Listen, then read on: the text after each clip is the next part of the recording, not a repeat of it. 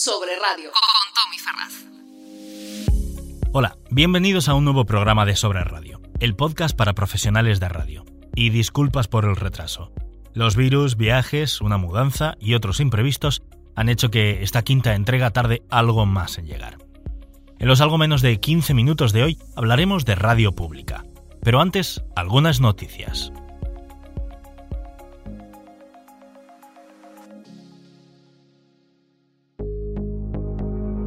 Noticias sobre radio. Hoy es martes 22 de mayo y estas son algunas de las noticias de los últimos días. En un programa anterior, Anthony Gay, director de Real World Europe, nos contó los motivos por los que la iniciativa 30 Under 30, que reconoce a profesionales de radio de menos de 30 años, fue promovida en el Reino Unido. Esta semana se han presentado también en Reino Unido los Young Arias, que premiarán el talento de los creadores de programas de radio y podcast más jóvenes, en emisoras escolares, hospitales o proyectos independientes. Los organizadores de estos premios son Radio Center y Radio Academy, y los presentadores de los morning shows de Kiss o BBC Radio One son algunos de sus embajadores. Otra semana más tenemos movimientos en la dirección de un gigante de la radio a nivel internacional. Bauer asigna a Paul Keenan el puesto de jefe de radio a nivel global, de nueva creación. Keenan, que hasta ahora era el director de publishing de Bauer en Reino Unido, pasa a ser el máximo responsable de las emisoras del grupo en Polonia, Eslovaquia, Dinamarca, Suecia, Noruega, Finlandia y Reino Unido. Y en Reino Unido seguimos. Wireless Group ha presentado esta semana su nuevo departamento de producción de audio digital al que da el nombre de Wireless Studios. Este nuevo departamento se encargará de la producción de podcast, de la creatividad, el marketing y el patrocinio de contenidos hablados para las marcas del grupo Talksport, Virgin y Talk Radio, y creará soluciones de audio integradas para sus anunciantes. Jimmy Buckland, director estratégico del grupo, asume la dirección del nuevo departamento, y Matt Hall, quien era uno de los máximos responsables de podcast de The Guardian, se incorpora como jefe de audio bajo demanda. En este programa de Sobre Radio en el que hablamos de radio pública, no podíamos olvidarnos de las movilizaciones de los trabajadores de Radio Televisión Española reclamando el desbloqueo en la renovación de la cúpula directiva del ente público. Las trabajadoras y trabajadores del grupo se manifiestan cada viernes vistiendo ropa negra, incluso durante las emisiones, y utilizando en redes sociales el hashtag Viernes Negro. Hoy, nosotros, vamos a hablar de organizaciones públicas con una misión y compromiso por el servicio público de las que, por desgracia, en España estamos muy lejos en términos de independencia, pluralismo, igualdad y libertad informativa. Mi apoyo desde aquí a los trabajadores de RTVE. Estás escuchando Sobre Radio con Tommy Ferraz.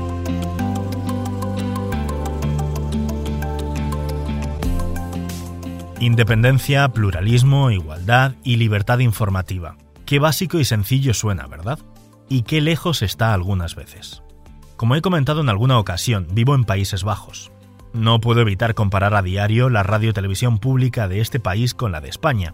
El modelo holandés lleva el pluralismo al extremo, si es que se puede hablar de extremos, y es que complejidad no le falta. Además de la radiotelevisión pública, existen multitud de omroepen, productoras o, traducido literalmente, emisoras que representan los intereses de distintas minorías religiosas, sociales o culturales. Y entre ellas se reparten la parrilla de programación de todos los canales de televisión y radios nacionales del país. Es habitual en Holanda ver dos logos por programa, el de la marca del canal o radio y el de la productora, la Omroep. Una locura de sistema, pero al menos podemos decir que en Países Bajos tienen muy clara la prioridad de sus medios públicos, la pluralidad y la relevancia temática para cada uno de sus grupos sociales y religiosos. Hace unos años tuve la oportunidad de reunirme con Alison Winter, directora de estudios de audiencia e investigación de BBC Radio, y su equipo en las seis principales marcas de radio de la BBC les hizo una pregunta que ya había hecho antes a otras radios públicas europeas. ¿Cómo de importante es la audiencia para vosotros, vuestra cuota de mercado en oyentes y horas de escucha? Tuve dos respuestas. La prevista, que la BBC debe dar servicio público, pero que ese compromiso es con todos los ciudadanos británicos y no solo con unos cuantos. Por tanto, el objetivo es llegar a una audiencia lo más amplia posible. Suena muy lógico, pero hay radios públicas en Europa que cuestionarían esta respuesta. Radios públicas que priorizan la necesidad de dar una oferta inexistente en la radio comercial para un público minoritario. Seguramente en este cajón podríamos meter a Radio 3 de Radio Nacional de España. Pero vuelvo a las respuestas de Alison Winter. a la no tan esperada, pero que me encantó escuchar. En BBC dijo, no queremos ser autocomplacientes, queremos ver la foto completa. El oyente joven nos está abandonando, desde hace años, sus horas de escucha descienden de forma imparable. El futuro de la radio en el Reino Unido es responsabilidad de BBC. Necesitamos aprender sobre cómo consume audio esa audiencia. Necesitamos experimentar y seguir al oyente joven allá donde esté para recuperarlo. De los jóvenes depende el futuro de nuestro medio, y para ello las marcas Radio One y Radio One Extra son cruciales. Alison Winter mencionó la palabra experimentación, un concepto que es central en el caso de otra radiotelevisión pública europea de la que vamos a conocer más en un instante.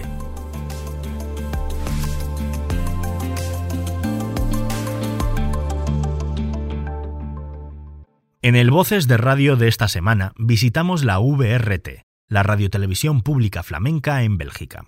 Peter de Pipe es el responsable de su sandbox y nos cuenta a continuación qué es una sandbox, cuál es su función y el papel central de la innovación y la experimentación en VRT en su misión como organización pública. Voces de radio.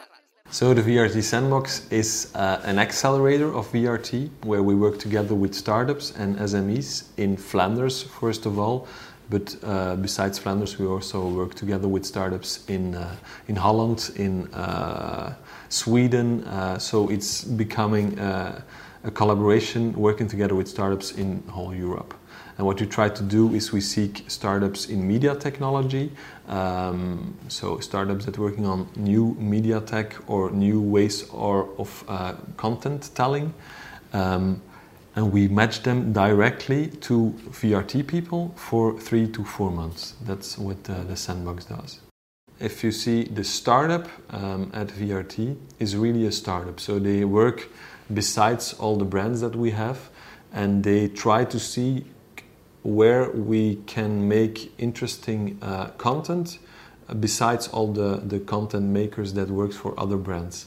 So the startup is a startup of vrt sandbox is a part of the innovation lab where we work together with startups and that's why some people uh, match the two but we do uh, not quite the same. So they're really working on content most of the time. We work on content, but together with uh, some tech companies to make uh, a new way of uh, bringing content to the people.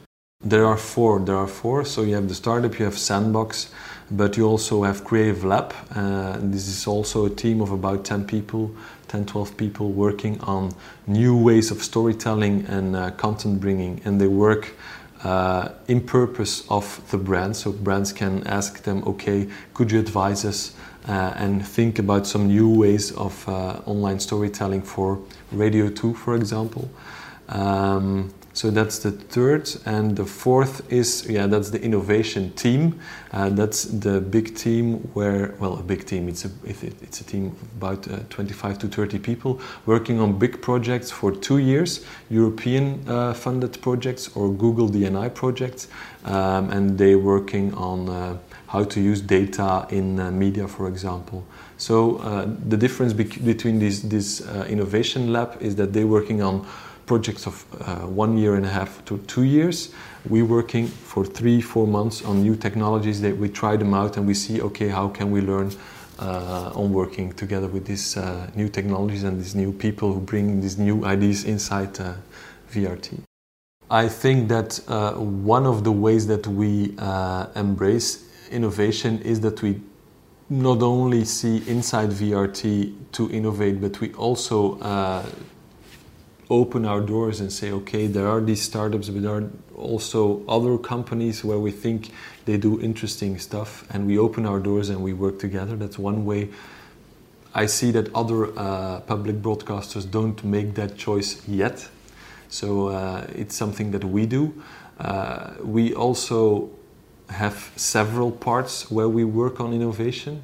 Uh, you don't have one um, part of the whole uh, VRT. We are about 2,000 people. We're not one part who works on innovation. Everybody has the, uh, everyone has to work on innovation. Really, it's, it's lit- literally uh, something that people um, must do. Um, but on the other hand, we have, have these four ways of bringing innovation into the organization. I think uh, it's a way of uh, innovation or bringing innovation into VRT, and I think that's one of the main reasons that it's going a little bit faster than the other ones around us. And it's really uh, yeah, a concern to, to make them and to keep them small. So my team, for example, is four people. It's really difficult to stay at four people because we have a lot of work. But the, the reason why we keep it to three, four people is because that way you're very lean. It's very easy to connect people outside to inside VRT. We're working together with all the brands, TV, radio, online. Um, and we have these, fear, these four uh, parts of VRT where we work on innovation. So my team is a small team. Startup is also a team of two, three people. Then you have this creative lab, 10 people. So you see, it's really small groups. Um, let them work on innovation and, and bring them new styles of content making. Um, and it's easy, more easy for them to react when there comes something new. If you have a big ship that you have to turn, I don't have to explain it, but it's much uh, more difficult to um, make everybody change in a new direction. What, what we preach is uh, fail forward. Uh, so that means that we try things out, and uh, of the 10 uh, collaborations with startups, maybe three or four will be successful, and six others will be waste of time. Uh, that means that as an organization, you choose for doing that. It's not really efficient to do, but if you know that the three things that you do will be innovative and will bring you much further, then I think it's an interesting way of looking at uh, things. So we don't see uh, failure as a, a, real mistake. I think it's it's really necessary to to to dare to fail uh, because it's the only way to to to go forward if you make radio, it has to go fast. And if you go very, very fast, you don't have the time, you don't take the time, you can't get the time to fail. And so that's uh, a good question. How can um, you integrate some time to make it possible to fail? And I think that is uh, maybe failure is a little bit more into attitude, into the attitude of people who make radio. But um, it always stays a very, very um, difficult question. How can people get time to let failure have a place of their production, uh, way of production things? What you feel is that startups are really small teams, two, three, four people. They have uh, a lot of ambition, they have a lot of energy that they bring inside your organization, and they have most of the time good ideas. Not always new ideas, because often the same ideas are already in your organization but there you're a little bit stuck in the structure. Also, there people don't have time to realize their um, the things they're dreaming of or they want to build. And uh, what we find together with startups and SMEs, it's not only startups, also SMEs. There we find okay the willingness of people. They have they have a new idea. They they they uh, have already uh, a little uh, thing that they can show but what they really want is to try it out with an audience. And what we have is the audience. So what we do is we just pull it in for three or four months. We test it out. We learn something. They learn something. Hopefully, their product will be better after these four months, um, and then they can uh, work together with VRT, or otherwise they go to a European market and they can sell their product there. Um, does that mean that we don't ever work with uh, big organizations like IBM or Google or um, Sennheiser? No, we do, but um, that's not the main focus. What we really want to do here is uh, work together with these startups to bring innovation inside VRT, but also because we're a public um, broadcaster, it's our duty to help these startups in Flanders to grow and to scale through Europe. And you know that scaling is a big problem for uh, starters in Flanders and also in other countries. So that's why we're building now a network also of media players in Europe, so we can help these startups to work together with VRT, and after that, that they can easily uh, scale through uh, Europe or even uh, go out and, uh, and and go and sell uh, in America or elsewhere. Sobre Radio. Muchas gracias por escuchar el programa de hoy. Si tienes algún comentario sobre Radio Pública, por favor, entra en sobreradio.com y compártelo. Gracias y hasta el próximo programa.